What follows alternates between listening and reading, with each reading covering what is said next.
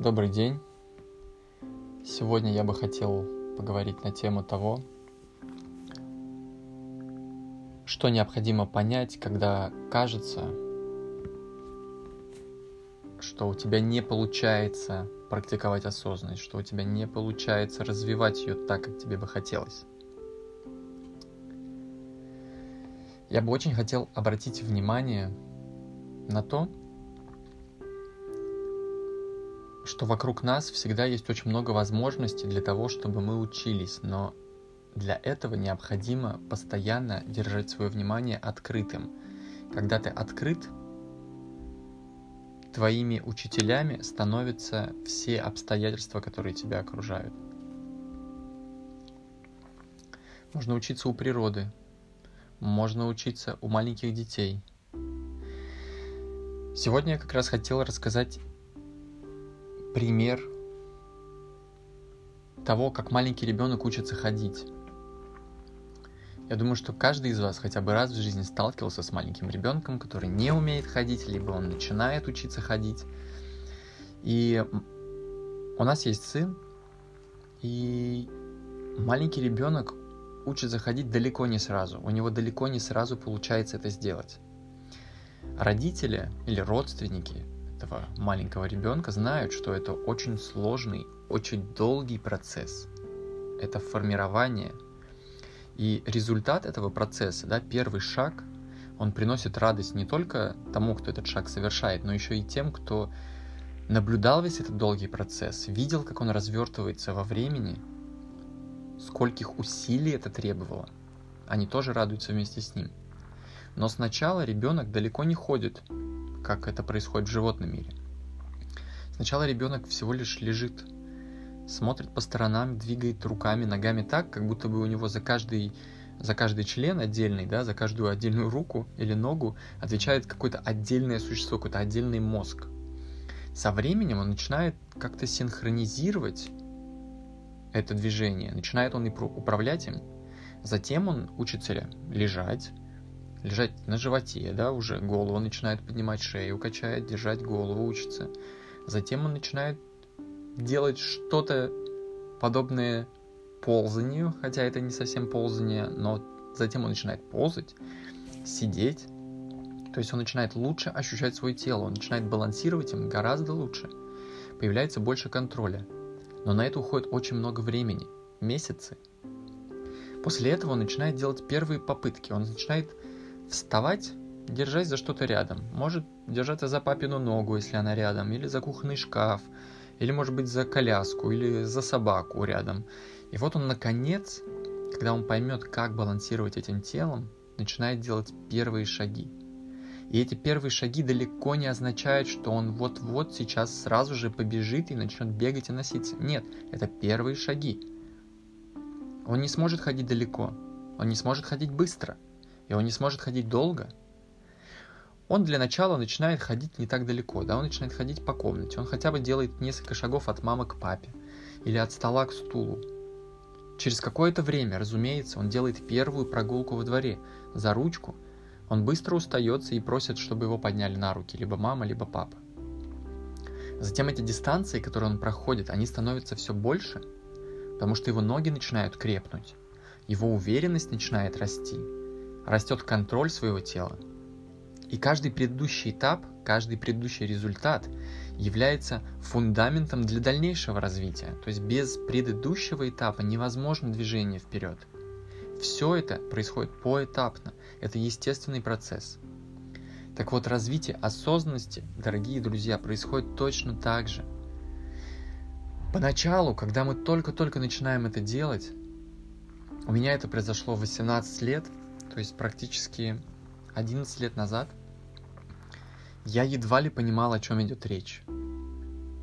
Когда кто-то говорил «медитация», я вообще не понимал, что это значит. В моей жизни отсутствовала медитация, осознанность. В моей жизни отсутствовали даже термины эти. То есть я не понимал, о чем идет речь. Какая уже идет речь о том, чтобы практиковать то, что я не понимаю. Что значит осознать себя? Тогда, когда я всю жизнь только и делал, что просто утопал в своем уме глубже и глубже, в своих эмоциях, в своих реакциях, срастался с ними, срастался с иллюзией, что я есть тело. Но постепенно, когда ты начинаешь двигаться, не сдаваясь, из иллюзии, что раз ты не понял сейчас, значит, это не для тебя, значит, ты это вообще никогда не поймешь. Нет, мы вспоминаем, как учится ребенок.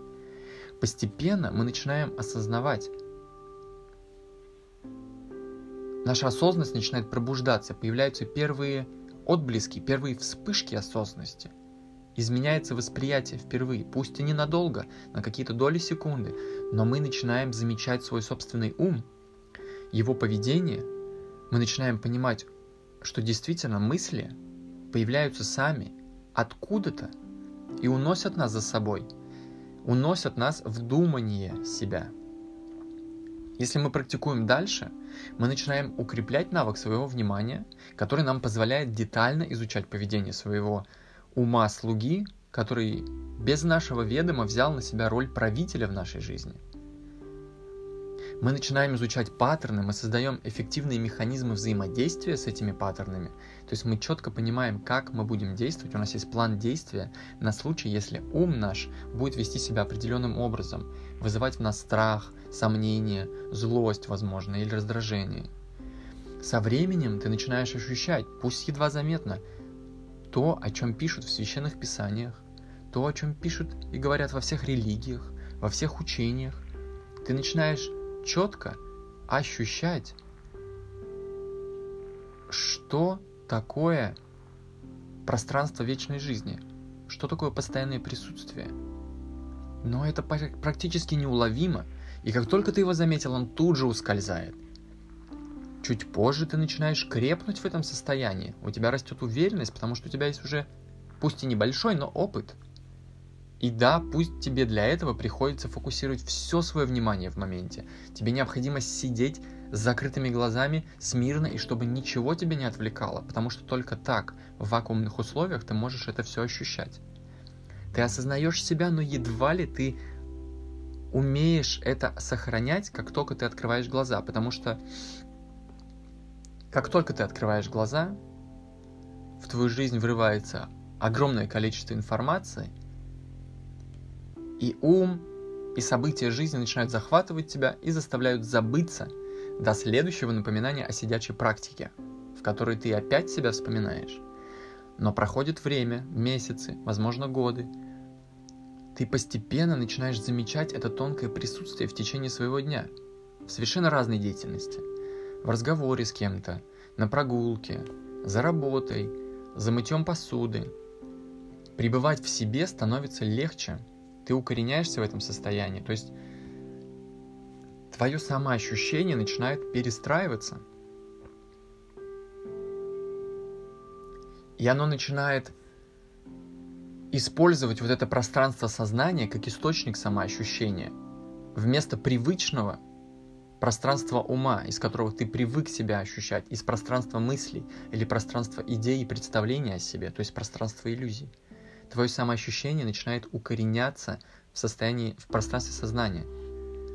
Постепенно ты начинаешь привносить это состояние во всю свою жизнь, в дела, во все заботы, во все обязательства, в общение, в прогулки, в игры, в бизнес, в творчество, в питание. То есть все наполняется твоим живым присутствием, все наполняется благоговением твоего единства с сутью, с жизнью внутри тебя.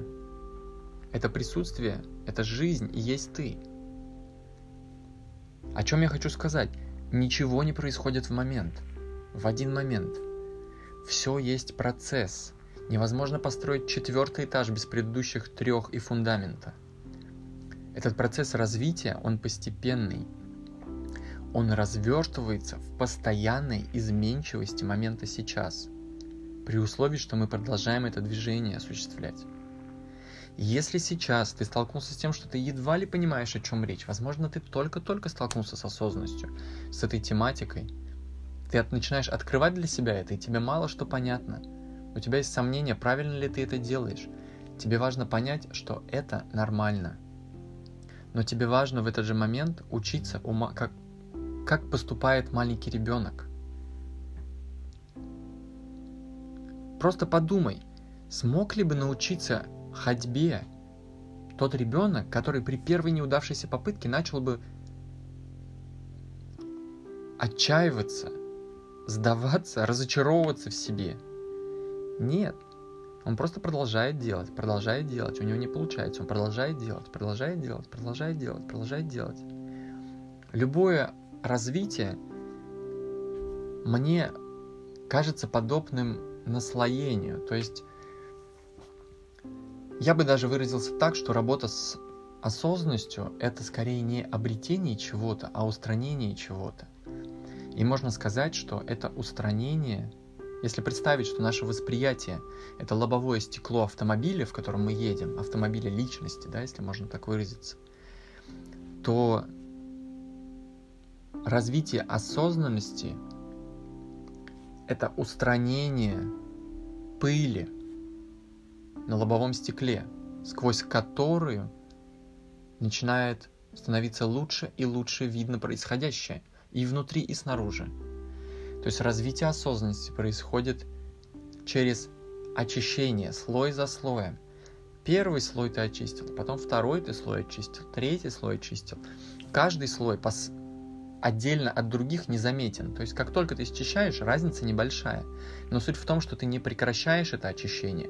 Ты продолжаешь снимать слой за слоем. И спустя какое-то время, через несколько месяцев или через год, оборачиваясь назад и сравнивая свое понимание и свою жизнь, вообще свое состояние и самоощущение, ты четко начинаешь понимать, да, изменения, оказывается, происходили, просто в моменте они были незаметны. Но сейчас мне понятны и доступны для осознания вещи, которые до этого были просто какой-то неопределенностью, просто темнота была. Поэтому вам необходимо брать пример с маленьких детей. Не нужно разочаровываться в себе. Нужно просто понять, что это процесс постепенный, он требует времени, и это процесс, который будет длиться всю вашу жизнь. Это процесс, не который нужно делать, потому что это хорошо или правильно, а просто это процесс, который обеспечит вам истинное проживание собственной жизни. Быть осознанным равно быть живым. Чувствовать себя, знать себя, потому что в противном случае ум проживает себя через вас, использует вас, но вы в пространстве своей жизни отсутствуете. Поэтому вопрос про осознанность, быть осознанным или не быть осознанным, это вопрос, хочу ли я быть живым в своей жизни, присутствовать в своей жизни или не хочу. Идите и дойдете. Хорошего дня.